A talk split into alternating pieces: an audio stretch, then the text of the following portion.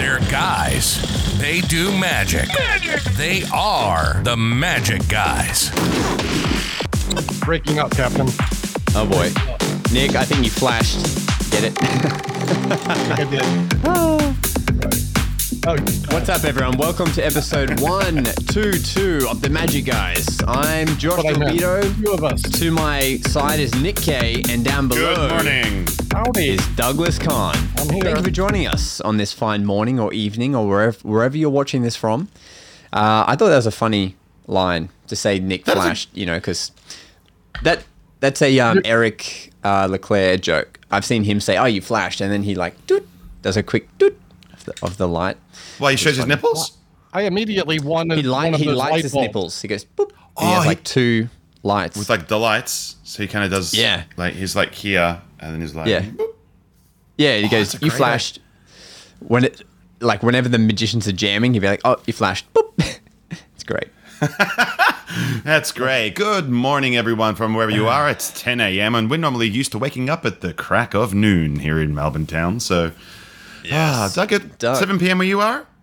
Well, I don't even know what time it is. I'm coming off a three weekend bender at a magic convention. I've had like six Hmm. hours sleep in seven days. I don't even know. Is it- That's I right. You just got it's back Tuesday. I don't even know, but. He- What a let's not do life! questions tonight with me. What a life it is to be able to say that that you're tired from running around at magic conventions. yeah, well, Look, I, you're it's just- right. It is. I am blessed. I am a blessed individual. But as they say, you make your own luck, baby. I busted my ass to go to get to this point, so I'm gonna reap the Amen, rewards brother. of busting said ass. Yeah. I love it. Amen. Well, look, it's not just us three today, is it, Nick? We've uh, I love it. No. We've we have someone accumulated- from an entirely different time zone, actually. He's traveled know. back in time. He's two hours slower. It might be because he's on the other side of Australia, but I think it's a good time to announce him. Yes. Look, this gentleman, when I first met him, he was living in South Africa. When this podcast very first started, when the podcast was a little baby, as he might have been too, because he's he's much younger than us. But he has taken himself from South Africa to Australia to get even closer to the Magic Guys. But he's based in Perth. This guy, I feel like, has the hands of Guy Hollingworth, and um, we're about to find out why it's important yet again to read magic books because you get the skills that kills. So, ladies and gentlemen, please welcome Dominic Miles to the stream. There it is, people. The hands of Guy Hollingworth and the face of a Disney prince. Look at him go.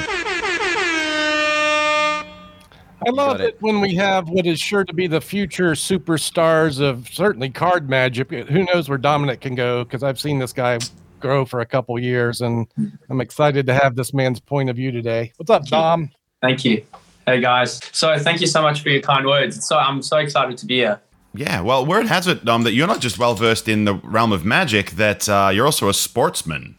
Yes, yes. So um, ultimately, my dream is uh, to play professional cricket. Uh, for all those Americans out there, cricket's pretty much just the longer version of um, baseball.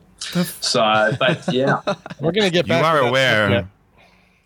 You are Yes. aware this isn't a sports podcast, right? Like, This is uh, Like- I don't- I'm afraid I don't have much to We- talk about then. we do is not- magic here, Dom. Oh, You're in the wrong place. You know, when I met Dom, and he, he, he uh, and this was going back to the early days of our uh, Zoom jams with the Magic guys. He said that his dream was to be a prof- professional sports player, and I think that mindset is kind of the similar kind of brain you got to have to want to be a sleight of hand guy at least. And Yeah, I'm yeah. I'm not surprised to see you've continued along a wonderful path. I've seen some of the work you're doing, and I think you're going to show us some today. What? Mm. Mm, yeah, I'm, ex- I'm very excited. Should we start things off just to set the baseline of what we're talking about here and, and share a little sneak peek of Dom's work? Just going to throw him into the pit like that, huh? Just get right in there and do something. I, Hey guys, it's Josh here, your neighborhood friendly podcast host. Just pausing the pod for a second. Dom does three performances throughout this podcast, and they are stunning. And I encourage you to go and watch it on YouTube. But to save you having to sit through a minute of hearing patter each time and not being able to see anything, I'm just going to fast forward that for you here so we can just get to the the actual um, audio parts of us talking about uh, the tricks and talking with Dom. But know that you can go anytime to YouTube, watch the videos. And uh, with that said, let's get back to the pod. Hey. Oh, Thank you. folks, you just witnessed some Jedi level sleight of hand there, and so you need to watch this on YouTube by all means. That was great, Dom. Thank you. Thank you. Dom's Thank like, you. yeah, here's my opener. Come on, man. Yeah, no problem. Live on the internet? Sure. I got you. Man, Why not? Thank you. beast. Actually, Thank you I, I have a question for you, Dom. I mean, Yes. one of the things that as a as an opening trick that I try to do is I always try to perform something that I have um, full confidence in that I've done a million times that I don't have to worry for an absolute second that Hmm. that my heart or my adrenaline's going too hard or anything of that nature. Um, that looks like a really hardcore piece of sleight of hand, whereas my opening pieces typically are are not. Um, Hmm. You have that much confidence and comfort that you just feel like you can open with something that gnarly, like that is just doing how well versed you are. You were just giving us Yeah. a treat. That's what that was, methinks. Thank you. Yeah, I um. So if you haven't figured out by now, Guy Hollingworth is my favorite magician. I um. I've actually got his book behind me here. Um. So when I uh probably when again when COVID just started uh, hit in South Africa about um just over two years ago, I um. I didn't really have a sufficient amount of magic books in my library. I, maybe I had I had like a handful. I had um, Ed Marlo, um, Juan Tamariz book. But uh, anyway, it wasn't that much. Um, and I remember watching this uh, YouTube channel called Conjuring Community, um, Conjurers Community, and uh, they were reviewing clips of this guy named, this person named Guy Hollingworth. And I was like, oh, let me, you know, it looks interesting. And um, I remember watching the first trick they reviewed was this, was this um, exact effect. And I remember the first time um, I remember the exact moment seeing that first ace melt through his jacket to the other side. I remember just Were they Go ahead, reviewing just like- the London collection video? yes, yes, One yes, of the best as well as his routine video. a true Yes. a true artistic view at sleight of hand, not just Oh, yes. a show and tell under the studio lights. It's really Exactly, Yeah. exactly. And um, I remember just being amazed by this, and and and so it sounds a bit strange, but also I I felt like a bit emotional because you just see this guy perform, and you're like, he's put so many hours of practice in, and he's he's dedicated his like many hours and um, his life to this, and I I just saw that, and I'm like, I've got to learn this because this looks it's beautiful, it's amazing, and also- uh, I remember. That's also what Yes. people think when they see Doug's uh, Sponge Bunnies routine. fact. Mm. Women weep, and I have changed men from heterosexual to otherwise. They're like, this guy just put his whole life into this routine. It just makes me want to. Yeah. Sorry, carry on. That No, 30 good. seconds is like most of my love life. Outstanding. No, no. So um, yeah, I um, I, I immediately. I was probably in, I suppose September um, when I saw that routine. And, uh, immediately, I was like to my mother, "Can I, can I, can you buy this book for me?" And she's like, "Yeah, I'll get it for Christmas." So I had to wait like a couple months. So I was just like waiting in anticipation. And um, as soon as I got the book, I opened it and uh, started learning that that routine. Mm. So I've I've been um, I've been working on it. I mean, it's obviously it's a, a continuous journey, but I've been working on it for around two years now. So it's it's Let, us yeah. not I mean, be, it's you know quaint about it. You've you've put uh, your own kind of thoughts into it. You've communicated with Guy. You've reached out to him, and he's looked at your work Mm. and had some you know Mm, feedback, and you know so Mm. you care that much to go to the creator and say, "Would you look at what I'm working on and give me some constructive criticism?" And a lot of yeah. magicians won't take that step, you know. And Mm. I mean, my I mean, my attitude towards learning magic. I mean, a very. Uh, I was very fortunate that I was able to have a lesson with uh, David Williamson. I don't know if you know him, but uh, uh, but he he told me he just said to me like I performed some of the routines that I was practicing. And he just said to me um, that you've got to have the attitude of um, pick pick like a handful of things that you like really truly enjoy performing and just be the best them like be the best at performing that in the world like Yeah. have that sort of attitude so that's what i try and do with the stuff that i really enjoy learning and that yep sorry Dom, Nick. what age? What age were you when you started doing magic? So it's a long story. so I um I was five years old when I was first introduced to magic. My mother had a magician at my fifth birthday party, and ever since then, I said to my mom, "Oh, I want to like be a magician." And I remember um, uh, my mom sort of like you know shrugged it off. You know, maybe bought one or two.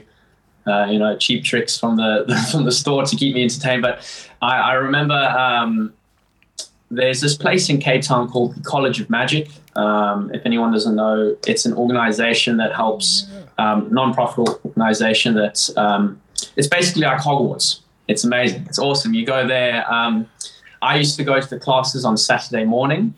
Into And, this um, school. That's so yes. good. yeah. At, at what age? it's What age really did you cool. start going to the academy, uh, Dom? Yes, so you can start going to the college once you are 10 years old. Um, so as soon as I turned 10, I um, so you can do seven courses at the college. Course one and two are both six months. So when I was 10, I went there for the full year and did course one and two. And then uh, cricket took over, so I, I had to take a break from that. Um, so I took a year off. Can you talk a little bit Um, more about this school and Yeah, what the Yes. courses might be there? Yeah. Because we heard a little bit about this when when we had Andy Gladwin on on their podcast, but he talked about Yes. it from the perspective of him and Josh Joshua Jay would uh, sponsor it and go there every year, but you're actually in it, or like you know, learning all the goods. Mm. Yeah. yeah. What's it like? Yeah, and it's, it's really cool. So it's, I mean, it's been a long time since I've uh, been to a class there. I mean, the last time I went to, I had a class there was from when I, when I was about 12 years old. But uh, from what I remember, it's, you know, you come in on a Saturday morning and class starts at, I think, at quarter and uh, it's like nine o'clock and it's class runs for about an hour. You got maybe um, uh, 10, 10 other uh, guys with you in the class. And um, basically, each course teaches you about a different sort of um, area or topic. Yeah, topic in magic. I know. Um, I mean, uh, course one and two are pretty general, um, pretty like basic beginners, like getting you um, getting you into into um, into magic and teaching you like the core fundamentals of you know presenting yourself to your audience and um, how to yeah own your space on stage and um, you know just the, the key communication sort of So good fundamentals. and- those things. Yeah, Mm, totally that's agree, very good. because what's what's very interesting is that the reason why I asked what age you got into magic is that you have this very very mature way of looking at it and presenting it. Yeah. And one of the things that's sort of spoken about, which I think I might Fitzkee might have mentioned mentioned this, where it's the notion is that however old you were when you got into magic is like the mental maturity you have as a performer. Um, which is why, like, guys who get into five, like when they're five years old, they have this sort of like immature notion about it. Whereas I was 23 when I got into magic, and have this really grown up way of thinking about it and presenting it to to people. Whereas I guess the influence that this academy had, you know, has like you have such a mature and elegant way of thinking about it. And I think the academy Thank is you. like really, really to to thank for that. Like it's a really good Yeah. influence in No, for sure. Yeah. No, and obviously, um, you know, the, the, the college has, has done so much for me and it's done so much for others. Um, the people that run it are incredibly amazing. What's the I age mean, range um, of the students? You were So- 10 or 11. Yeah, so 10, 10 years old to, and then obviously the, so course one and two are both six months, and then course three to course seven are, uh, is a year. So roughly around, you can finish there roughly around, uh, I'd say most students finish there around 16, 17, 18 years old, um, more 17, 18. So it's, it's, it's a, it's a, it's a good range of, of, of people there. And, um, you yeah because the really the thing that i really enjoyed about is after class um, there's like the sort of cafeteria area and everyone goes and just hangs out and talks and catches up about everyone's weeks and jams um, so it's, it's really cool and obviously um, one thing they don't mention about the college is that they uh, especially to the parents is that there's a shop as well um, every week i would go up to the shop and um, go and jam with um, there's a really cool guy there well a couple of cool guys I just, um, just the with. weekends? Is that all it was? Were they? Where were they? So the uh, shop the, the week?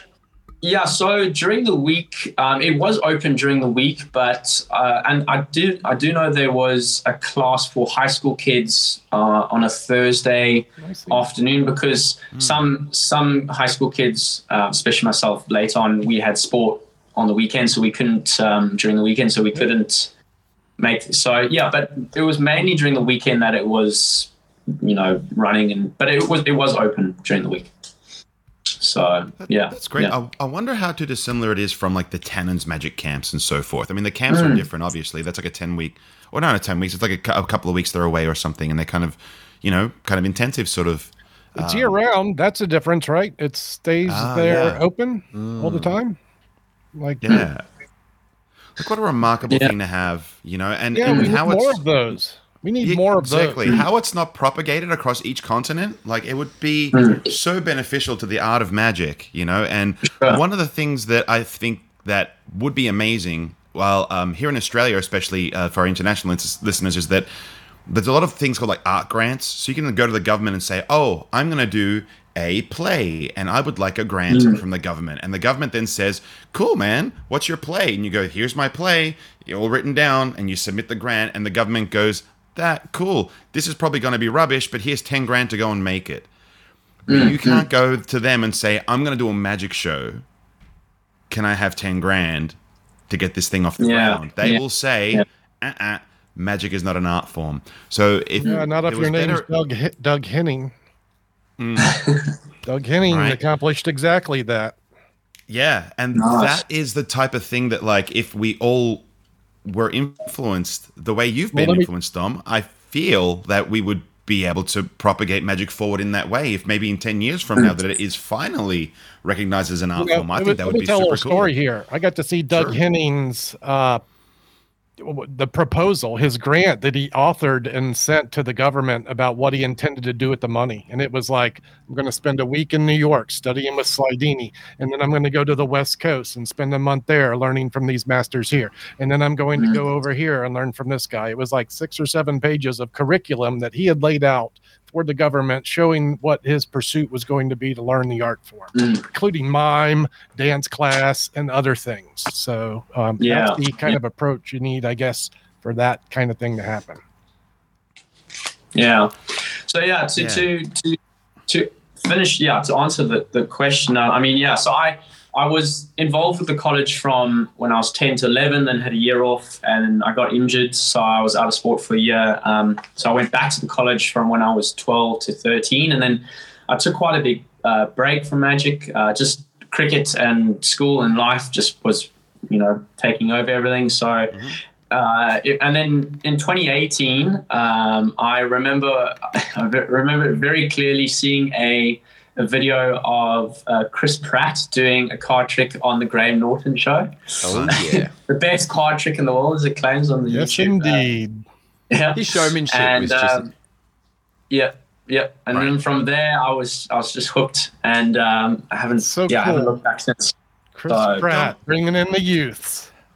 Dom, I have one more question before we press on to the next segment, uh, and that is Sure. that from the chat and everyone around us, uh, everyone says that you are like a phenomenal card guy. I'm just w- interested: is there any other disciplines in Magic, like cups and balls or coins, that you also enjoy? Sponge bunnies, perhaps.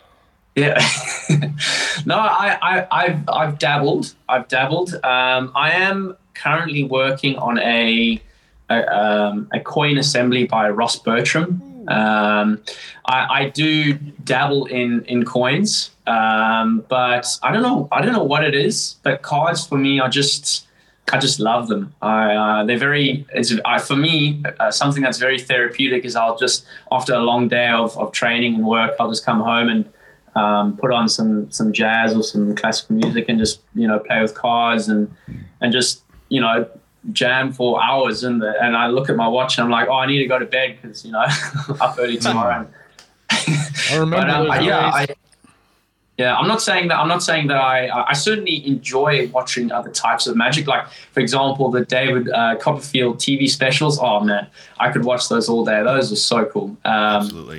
yeah, but uh, yeah, and I enjoy watching other types of magic. Just for me personally, at the moment, I mean that might change in the future, but right now, cards are just cards are where it's at for me. So yeah. Someone mentioned on Instagram that that you're really good at uh, Matrix, or that at least they've seen you do a Matrix. no, no, my friend Lee, no, he, he was just joking. He, he knows Oh, I'm sorry, working. he said you He's look like your- you're in the Matrix. That's what he said. Oh, okay. he's seen Yeah, you no, working he- up that Ross Bertram stuff, huh? That's what he's seen. Yeah, Yeah. yeah, yeah, yeah, nice. yeah. No, no.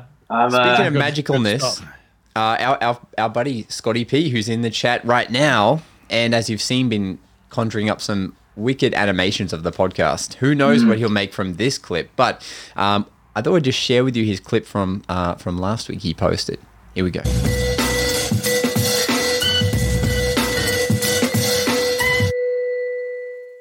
For every show, I drink almost a liter of like a protein smoothie. I then have two coffees, and then I also have this bottle of water. And then I spend uh, the entire time doing the podcast just holding in my pee. How long can he hold it?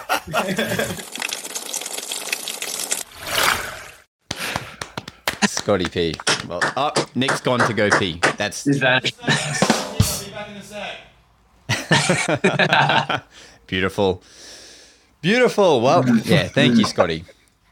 Everyone go. Yeah, so that was amazing, Show Scotty Scotty. some love. Love Amazing. that Nick went pee. I love it. Yeah. great. That's great. So, in um in Perth, how have you found the magic scene there? Like, are you finding yourself jamming with many musicians Yeah. there, or No. is it? For sure. They no. There are definitely quite a few people that I really enjoy um, jamming with. There's the um, the Western Australian Society of Magicians. Um, 24 minutes is the answer. I really thought that I was going to have to like hold in a poop this app. I'm doing okay so far. TMI. Fit. Yeah. So it's always like it's two coffees every time. Okay. That's one's down. There's the other one here. This I'm Oh, on my baby. second my second one of these. Um stay hydrated. Got to stay hydrated, bro. But also have to pee in the middle of the show. That's that's Yeah. why we have segments. Pro tips. they kid- Pro tips. Yeah. Pro If tips. only that video was like two minutes long, you would have made it there and back without anyone Yeah. even noticing. You know. How fun would that have been? Ah, Brilliant. Well, hey, now that now, now that you're back, Dom, I think you have a, another piece of magic you might be able to share with us. If, if I Yeah, correctly. sure. Sure, sure, sure, sure. We'll just talk, and you let us know when you're ready. Yeah, I can. I'm. I'm fine. I'm fine to. Um, let me. Uh, I can pan this down a little bit. I'm. I'm fine with. Um, Let's go. Go time. All right. yeah, let's do it. Let's do it. Um, there we go. Yeah, buddy. Damn. Thank you very I much. understand that trick. I've read that Cool. trick. I've learned that trick, and The that was excellent. I see- I see Maher does it. Thank I you. don't get it. Doesn't make sense. It's like a magic trick Thank or you. something. Yeah, sorry. Yeah, that was, that's still uh, still a working progress a little bit. Sorry about that. But uh, no, no. Um, yeah, that was uh, that's uh, another trick by Guy Hollingworth, which is uh, Hey, I have, I have a Hollingworth question. Do you have quartet? yes, You have it? I do. You perform it. No. Well, we're going to No, talk about no, that when we session on your other trick you'll do later. Yes, yeah, yeah, yeah, yeah, for sure, for sure. I'm I mean, to be honest that you with you, have it, but yeah. yeah, yeah, yeah. Thank you. Oh, are you talking about the book, the book itself, or the booklet itself, or the? Hey, Um, all I'm interested in is if you, if you can talk about it with me, really. So no, unfortunately, I, I do not. Yeah, unfortunately. Well, I do actually, not we have have a it. question. Um, yeah. uh, I, I believe it's directed to you from our good friend Bob Possible, and it says, Yes. Did you ever learn any Channing Pollock?" Oh, yeah. So Channing Pollock, uh, I haven't explored too much into him at the moment. I I definitely like to try find a book of his that I could. I was Um, about to say, I got a question for Bob. How do you learn Channing Pollock? You just do what Lance did and Hmm. watch him? Because I don't, I'm not aware of any published, not books of his anyway. Material. I wonder if it's Bob just knows. I'm asking who- Bob. So I'm asking you, Bob. Where do you learn Channing Pollock? Go Google that and let us know. Mm. Yeah, Yeah, but um, I've, I've definitely um, He doesn't know. I've definitely I've definitely watched. people have been influenced and learned from Channing Pollock. I think that it, like Channing Pollock, um, was he was he the one that came up with the method to do like the rock paper scissors? You know, when you see that type of thing being performed, like it's obviously mm-hmm. influence. It's got to be documented somewhere. Is my point. Mm-hmm. Um, mm-hmm. for some reason, my Spanish magician friends seem to have a lot of knowledge about Channing Pollock's work, and I don't know where it's being held. Like I don't know how we Yeah. access it. Really? Channing You know? Pollock is influencing the Spaniard school? Yeah, well, yeah. Every time I know. anything mentalist based that I've I've learned from Oh a no, Spanish Can magic friend, Canasta. That's who I'm thinking. I'm an Can idiot. Canasta. That you can find. Thank you. There- That's yes, what I was thinking. There is printed material on him. But to say Glad Channing. Pollock's like, there's a dove, and you were thinking of the number six. There's five more. Pow. Pollock was a dove man. times. He influenced uh, Lance Burton. Yeah, I could see dumb. Yeah. Uh, dumb. Jeez, now I'm combining. Oh combining. yeah, I could see where de- Bob where Bob comes in with that question because Dom Dom's suave and debonair. Yeah, I was like, I can see Dom producing a Dove Act after Reformation. I could see it. Now you got to get birds, Dom. Illegally, probably from Australia. they Just poop a lot. being able to speak. Well, back home. Yeah, no, I, I've definitely, uh, on the poop. yeah, I've definitely watched. Um, I've definitely watched quite a bit of Channing Pollock. I, I love, yeah, it's, he's very elegant, very, um, yeah. I, wa- I like watching Channing Pollock um, and Cardini. Those are two manipulation acts that I really enjoy watching, especially Cardini. Cardini is incredible. Um, Are you kidding? yeah, he's, he's amazing. Real magic. He's ama- It's so hard to do real magic. It is. It is. It is. It's, it's difficult to to to do good magic, and it's even more um, difficult to present it well, which is a, something that I'm you know learning a lot about, trying to learn a lot about. So Speaking of learning, we were talking a lot about um, books and the influences that obviously all the mediums we can Yeah. learn magic from, whether it be downloads or anything of that nature. One of the things when I first started doing magic that was constantly, constantly being told to me was all the good stuff is hidden in books. And how true do you think that is versus stuff being on DVD or download or anything else? I definitely think it is true to a certain point. Um, I, I, I really, um, I think I, I do agree with the statement. If you want to keep it a secret, put it in a book. Um, I, yeah, and I, I personally, in my opinion, I prefer learning from books. Um, obviously, there are there are elements and concepts of magic that are better learned online uh, through the video through video and downloads. But um, I think a lot of um, uh, you you're able to have a lot more creative um, license and expression through learning with a book. I find because when you read a book, it's almost like you've got to imagine what it looks like in your head, in some in some sense, um, and you've got to interpret the interpret the writing yourself. You know, so and everyone interprets something slightly differently. So I think that's the beauty of learning from magic books. Um, I feel like you can be a lot more uh, you can be a lot more detailed in your description with books. Um, and I feel like, um, yeah, you, it's just something you can always come back to. You know, you don't need a battery. A book doesn't need a battery. You know, you don't have to charge it. They also Uh, often it can- contain a man's life life's work versus the latest gimmick that you know someone's trying to get over on you. Mm. You know, so if you Mm. spend your money on something like a book, you get a volume of material to learn You know, from instead of something I- that'll go in a drawer. You know, I agree with that. over. I was, I agree with that you know, wholeheartedly. Like, I always think that like it's great to live a life worth writing a book about, and the fact that you can put that sort of information in in text and everything else is kind of great. But one of the things I got to share this story.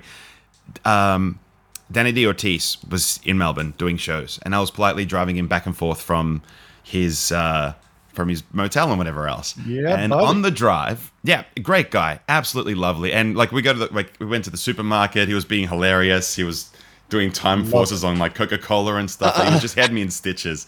It was just a great time. But we got back in the car, and I'm about to take him home. And one of the things that spun me out is, uh, are you guys familiar with the EMC collections? You know, uh, you know, Dave Williamson's done one. Yeah. Um, Yeah. Are you familiar with those ones? Yeah, very much So so. it's- Yeah, Paul yeah, so Daniels has one. Uh, Danny Yeah. has one. He had the first Yeah. one, I think, didn't he, or one of the first? so that that they're typically box sets that consist of about four to five DVDs, and it's literally a person's life works Yeah. on there. And I think that these are an awesome, awesome resource that's being captured. Um, what's his name's responsible for that? Uh, the the illusionist Luis from de Matos. Luis de Matos and his production Yeah. team are doing that, and it's so great because if it wasn't for him, we wouldn't have all the stuff you know that, that we have on there. But what's amazing about this is that Dani DaOrtiz has done two of these. Wow. So for Machine, me, for me, guy. for me, that's like he's lived two magic lifetimes. That's And he's phenomenal. still so young, still. I think. Yeah, and I remember sitting with him and I said, Danny, you've done two of these box sets. This is like you living two lifetimes. How do you keep coming up with material? And in that moment, he just turns to me and says, I make another one. like he's got more material. Like guys live like three lifetimes, you know, of magic. Like, can you, are you serious? That's crazy. no, I- it's I'm so terrible. grateful that uh, that they made uh, Paul Daniels set the Bravura set box set. That I one was just to watching me, David Williamson's with the brand. So good. Yeah. so Yeah. amazing to see behind. What was the his name with the one arm? One arm? Renee, Oh, René Lavand. Lavand, René Lavand, and it's funny because I actually said to him, I go like, "Thank you for capturing that," because it was literally he passed like months later, and um, he put so much effort into it. And I actually met Luis de Matos, and I said to him like, "Thank you for doing this. This is so important for Magic. Like, keep, please keep doing it. You know, uh, especially after René Lavand had just passed." And he said. It's my worst selling one, and it has the best material because people don't realize you can do his material with two hands. Like, damn, learn it. Learn the crumbs in the cup. It's just a beautiful piece of magic. So, yeah, totally. Yeah. That's amazing. No, I, I definitely think there's, I definitely think there's advantages to, um, as I was saying earlier, different advantages of having visual aids and visual learning resources. Um, and yeah, you get to experience, you know, guys that, um, you know, you might not, who might haven't, you know, haven't published a book yet or, or, um, yeah, I, I think it's, I think there's definitely pros and cons to both learning resources. So, I can tell a little story time here. I was in Dallas last weekend at uh, the Pebble Palooza small gathering of sleight of hand enthusiasts, some of the best in the world, in fact. And Gary Plants, the last event of the weekend was him showing videos of greats that no one has seen before. Uh, uh, Dai Vernon footage, Mike Skinner, Roger Klause, some really old footage as well, like T. Nelson Downs and some things that, you know, haven't got out there. wow, Uh, that'd be awesome. That's what a joy that was. Here's here was a funny thing that happened. He's showing the footy, footage of a three card Monty mob filmed in 1993. The real deal, right? These guys were filmed. Guess who's in the video? Yours truly. I was filming in 1993.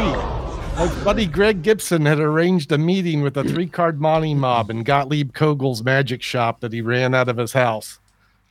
I'm standing there, you know, playing the shill or playing the rube, and these guys are just showing the hustle. It's over an hour of Wow. real Wow. work on how to run them. These guys just opened up everything, you know, the fake money, how to switch the cards, the banter is there.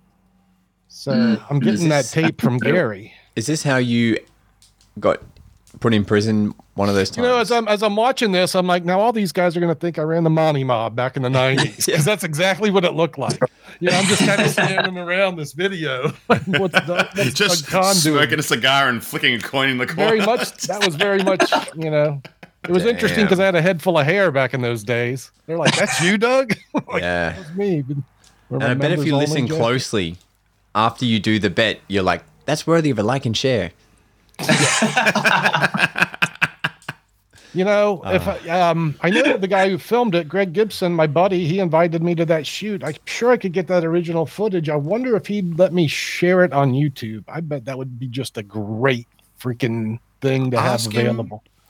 Ask him if we can have a private viewing party for all the like subscribers of the channel, and we can all just watch it together, but not keep it. Nick's ready to be a gatekeeper to the real work of the Monty. It would be a public or- service announcement. Or say, can we will can we upload it if Scotty P animates the whole thing? So it's Oh, the original audio, but It's over an hour.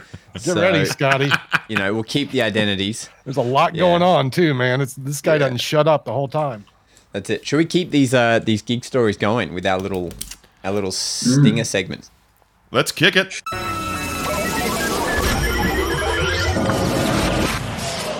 And continuing with his geek story, throwing back Yeah, I, to I Doug forgot we had segments now. I want to just talk about one more thing while I was in Dallas. Although we could talk about Gary Plant still. This guy, Gary Plants, he's been around forever, long enough to have the videos of these like Dai Vernon footage and stuff like that. Mm. In his lecture, he showed a version of Out of This World that blew my mind. And you got to know a guy that can show a version of Out of This World and blow my mind is like bringing the goods. I hate that trick. You want to, yeah. Uh, I'm sorry. I want to like it so badly, but it's this laborious thing. And put Look, the cat in the no, I can't even right? tell you. You'll have to see the Gary uh, Plants lecture to get this I would. Information. I want to like it. I know there's been Look, studies. I've done never to it. done the I- trick ever. I've I like I have a version of it for multiple spectators. I Mm-hmm. did it for magicians, but never for the public because I think it's not right. It's not a right trick. But seeing this Gary Plants version, and it's actually Francis Carlyle's version that was published in the Bruce Cervon notebooks. Gary glommed it out of one line in the Bruce Cervon notebooks and brought it to this convention. And this is why I probably shouldn't even be talking about it. But it's in his new lecture notes. If you go find Gary Plants, Damn. Love Gary. Oh, it makes it so good. Wow. Anyway, Wow. uh, the real the real win here, in addition to seeing, and there's no real win but all, the whole the whole convention was great, but Jared Kopf, baby, we have. I mean, we had Eric Tate there, our FISM uh, third place winner. He was great. Did a talk on shuffles and uh, and some snap deal work that blew my mind into the hands, into the spectators' hands, doing the snap deal. Yes, I remember seeing a performance of him on Penn and Teller.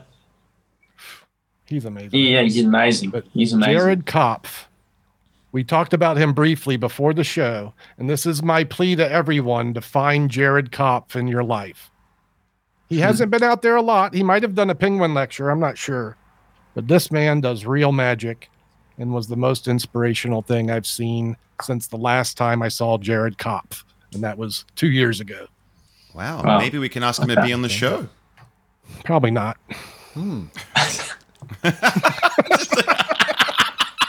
we just bigged this guy up like, yo, what up, Joe? How we hyped him up, you know? and Maybe, like, I mean, maybe he would. I feel like, you know, man, I don't know. Hmm. It's like a- Maybe. asking Ricky Jay to do the show in my mind. Hey, Ricky, you do the Magic Guys with us? this is the best magic podcast out there, my friend. Everyone's stoked. I'm to not be on the dissing our podcast. I think this. I think Jared's a very busy man. I don't think his head is in magic right now. He's very busy with music. If I'm being blunt here, I uh, he said he hadn't even been performing that much lately. I said, yeah, it shows. Isn't that remarkable damn. when you have those multiple influences? Like one of the, I remember when I was hanging out. Um, my my man, these these coffees haven't kicked in yet properly, but um, puppet guy, come on, what's his name? Puppet guy with the shadows. Uh, um, Raymond Crowe. This is going to be good. We're just going to play categories from now on. This is going to be like that sort of thing where I just like pantomime things. But I remember ha- I'm uh, hanging out with him, and I was saying that like he's like, "What do you do outside of magic?" I'm like, "Well, I do this, and I have music, and I, I was in a band for ten years before I got into magic and stuff, so I'm pretty well versed in in music." And he was very like he would just straight up went like, "Why aren't you putting music in your act. Like you're an idiot. I was like, whoa, ease up. He's like, dude, like put all your skill sets. He's like, I do mime. Mime's in my show. I do this. This is in my show. I do art. Art is in my show. And it's like when you look at someone, you know, like Comfy was saying a moment ago, the fact that he's like so musically orientated, or the fact that like Dom, you know, does cricket, or that Josh does beatboxing, like it all makes a lot of sense, you know? Hmm. Man, I can't keep a rhythm to save my ass. Dai Vernon was the Dai Vernon played the piano. There's a good example. See what I mean? Hmm. Ross Bertram was also a musician. You know, I'm Yeah. pretty good at the nose flute. Have you ever heard the nose flute? Shut oh, up. boy. Do it crush it. now. No. I don't even know what that is, but I've heard of it. Uh, now I got to get one. the nose Sheesh. flute. So how were Throwing your to you, gigs? Josh. Uh, yeah. Oh, uh, yeah. What- I loved it. Loved it right back. Love it. Yeah, I, I, I forgot a story last week, and I was telling you on the phone when we were chatting about the podcast, and I was like, I hope I remember this story now. And I telling you on the phone actually helped me remember it now, so that's good. Um, yeah, doing some roving magic for a conference, and there was this group of guys. You know, they've been there all day, so they're having a beer, and they're just kind of in the mind frame of like, we'll, you know, we'll watch stuff, but you know, we're just relaxing. So I do some magic, and then this guy, towards the end of it, is like, uh, um, he's like, well, if you can do magic, like, tell me what's in my pocket. Like, can you do that? He's got his hand in his pocket, and basically the end of the story is I nail exactly what's in his pocket. But it was without re- realizing it was like deducing the possibilities and channeling a little bit of Derren Brown. So this guy goes, "If you're really doing magic, tell me what's in my pocket." And I look at his pocket and I just see his hand in it, and it's very. It looks like there's nothing in there, so it's not going to be his wallet or his phone or whatever. If you know anything about conferences, they always load up the tables with um, Mentos mints. Like there's just tables and tables of these individual mints. And it's the end of the day. I know you're getting hungry. You're probably grabbing a few of them. So I just say, well, you've been here all day. It's probably a mint in your pocket. And you just see his eye go, oh. And I go, show everyone. And he pulls it out and it's a mint. And I just walk away before they can even say anything. and I just go to the next group, Nice. walk out of there Nice. like a champion. That's all. So that was a small are- win. Yeah. That's a great moment. Those little moments right there, you know, like where you just throw a card out on the table and go, name any card. And they're like, no, I got to find a way to switch this. And they name the card. You're like, oh shit. I'm a Jedi all of a sudden. Okay, um, I have I have two little moments for my uh, gig stories. The first one is um, uh, I, I did a video for um, for for uh, Debo Perfecto underscore Perfecto who challenged me to do a thing on my Instagram using a Matchbox, and his comment was just really really nice, and that kind of made my day. So outside of that, Saturday night's rolling around. I'm getting ready to go to my nightclub residency gigs that I do always. And I get this phone call from a woman in an absolute panic. And she says, I have a magician that I've booked, and he's just decided Yes. one hour ago that he's not coming. I know the other half of this story, and I'm glad you got the other half. So that's good. What were you the Yeah. one that bailed Josh? Josh is No, like, no. I'm out of this gig.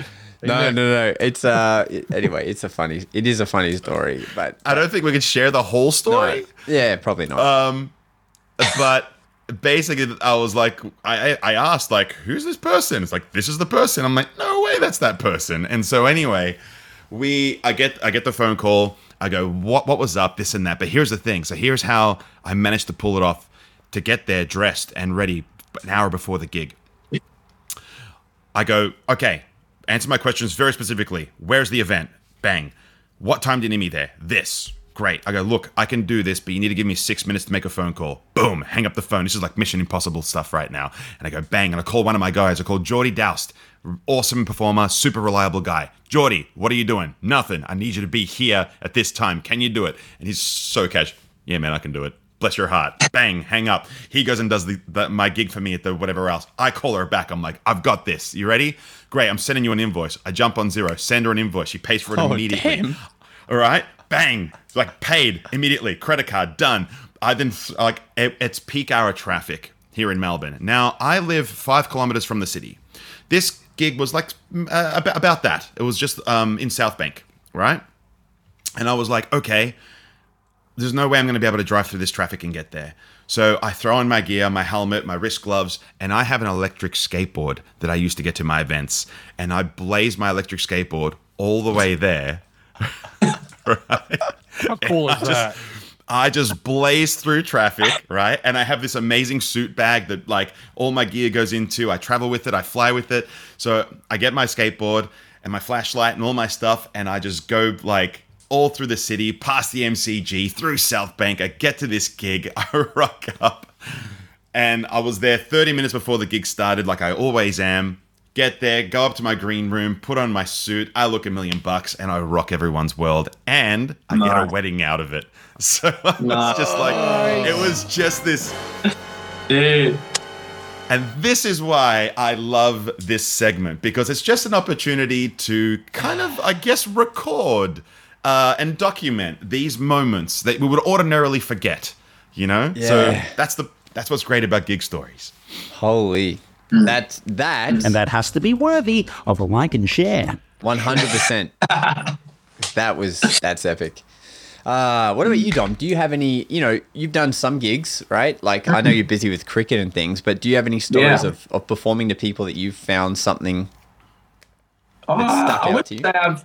I wouldn't say I've. Uh, no, I have to think about it. I haven't had anything like crazy happen to me yet, but I mean, I'm slowly trying to get out and perform. And um, I mean, I've uh, I've done two gigs recently. I did a, a community sort of gig um, at a, a place in Perth called Belmont. Um, it was like a, uh, I think there was about four. I was doing roaming magic. There was like 400 people, so I was just walking around during the middle of the day. It was, it was. I think it, the temperature was. I was in this suit. And it was like 35 degrees, I think, and I was walking around for three hours doing magic. It was so I was by the end of it, my suit was just like drenched. I had to go get it cleaned and everything. So, Yep. so that's um, learn. yeah, yeah. And then um, I, um, uh, other than that, I haven't really got anything crazy yet, to be honest. I don't know if that's a good thing or a bad thing. So, Question question to the group. Um, you said that you were drenching in your suit, which makes me think that, like, obviously, you're performing when it is really hot. Um, Doug, do you perform in situations where it's like crazy hot? Because I'm in the coldest place. I'm in Melbourne, where, the, where it rains and snows and is sunny all in a single day. Yeah. But when we have summer, we have like crippling, crippling 45 degree, which I don't know what that is in Fahrenheit, probably 6 million. It's the same in New Orleans. It's brutal Yeah. here. Yeah, it gets really hot. It's just starting, right? Yeah. Yeah. So what I do is I have I actually have three of these. They're called Arctic cooling vests, and they're worn by like athletes. Um, you see guys in Formula One wear them and stuff on, on the on the pit where it's really really hot because those suits are like a thousand degrees. Yeah. And what it is, it's like it's like a vest that you hold underwater. It that has these gels that go through it, and they expand, and then you dry it off, and you basically put it in the fridge, and then that freezes, and then I Oh, basically break it up. Yeah, yeah. I, I break it up. I wear it under my suit. Like I wear this vest, I which love makes me this kinda, idea. makes me kind of buff, which is kind of interesting. Just what I need. But More Nice. buff. so so I put the vest on, and then goes like my shirt, my vest, tie, and jacket, and I am 18 degrees cooler than like, Nice. the average bear. And I end up doing these gigs. Like the last time that I really needed it, I was doing a gig at a tennis club, and it was 42 degrees or something, and it was a hot, windy 42 Wow. degrees. Oh, no. And so I put on the vest, I go out there, and everyone's just out there in their shorts and their skirts and just living their best lives, and they're drinking icy cold drinks. And I was just like, three piece suit, doing my thing, and I was Yeah. totally okay. Like, No, that's Yeah. that's good advice, man. yeah. Do you guys? Yeah, do- I so mean, like Josh. That's 107 degrees Fahrenheit, just for reference, in the US. Yeah. So for me, I I would love to try out these vests, and I know when when you came on for a, an episode of the podcast, um, pre-host days, I we talked about it. But for me, so Is he I, going to pee again? Jesus Christ. I think he's going to show us the vest. I think probably a quick pee at the same time. Yeah. Yeah, So yeah. I I used to think I needed the jacket for my gigs because I had just learned everything and pocket management, right, with the the jacket. So I used to do everything with the jacket no matter what. But now I'm so comfortable in in doing my whole gig with just a waistcoat. So now if it's hot, I'll just lose the jacket. I'll lose my undershirt. I'll just wear a shirt, uh, like a you know a button up with Yeah. a waistcoat. That's it. But let's check this Yeah. thing out here. Look at this Yeah. baby. All right. You go look at pictures of Cellini from the old days. He's just working in a vest. He is shirtless, vest only. Let's yeah, let's check out this vest here. So I have, All right. I have two of these. I got an all. That's This, I- much- I, got, I got the blue one, but I got an all white one as well because I wear black shirts and I wear white shirts. But each one of these grey portions I wanted to show you there. Um, these are filled with um, uh, like a gel. Um, at the moment, it's not activated, so when you store it, they, they just become like cold crystals again. But then when you want to, when summer comes around again, I'll bring it out. I'll do my thing. At, um, Tim's asking how long does this last? Comfortably, two hours. Comfortably for two hours. Wow. Um, That's yeah. amazing. And ideally, you want it directly on your skin. It can be a bit much, especially on the ribs, because like if it goes straight in your bone. At most, I will wear a like a like a really tight workout kind of t-shirt, like you know the ones that you wear at the gym or whatever else. I'll wear that first, then this, and I don't get the freezer burn type feel with like direct ice on your body. But yeah, um, these are a lifesaver, and so I have three of them. Um, Wow. I bought two. Yeah, so I bought one. I had it for like five years. It started to just like it, you know wear out because because what happens is I when it freezes I beat the I beat the crap out of it trying to break the ice up so it goes around my body. Otherwise, it freezes like this, and I have this kind of like bent. wrist. Um, Yeah. but these are an absolute godsend. um, they are a couple of hundred bucks Aussie each. But when I did my lecture, um, uh, Levant saw this and ordered two like that night because we are in Queensland and these are uh, sent out from Queensland. And he was just like, these are going to be a godsend because he does Disney cruise ships. And he was saying that, like, I just need something to keep me cool in between sets. And I was just like, this is it, man. This is the savior. So. Mm. I've um, used a product that's similar. It's a cooling gel and a bandana, and it Yeah. wraps so you'd wrap it around your neck to cool at least that area as the blood's going through. Keep a couple of those in a cool, like a cooler, a lunch kit is what I used. Yeah, mm. Mm. And absolutely. so that's something where you have to like gear up and provides a little relief.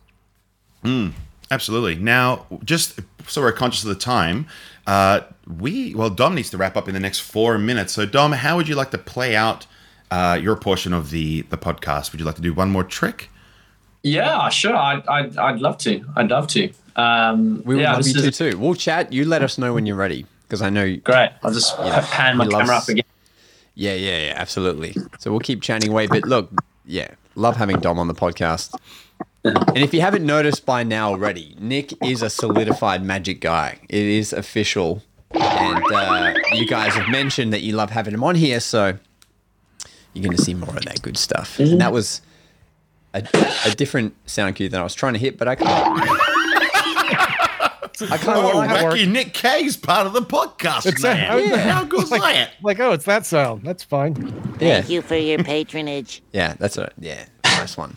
New All right, sounds. take it away, Dom. Great. Okay, so this is um, I'm honored. This is actually uh, this trick is making its debut for uh, the internet. So I'm, but but I'm, I'm excited and nervous at the same time. I hope you guys enjoy it.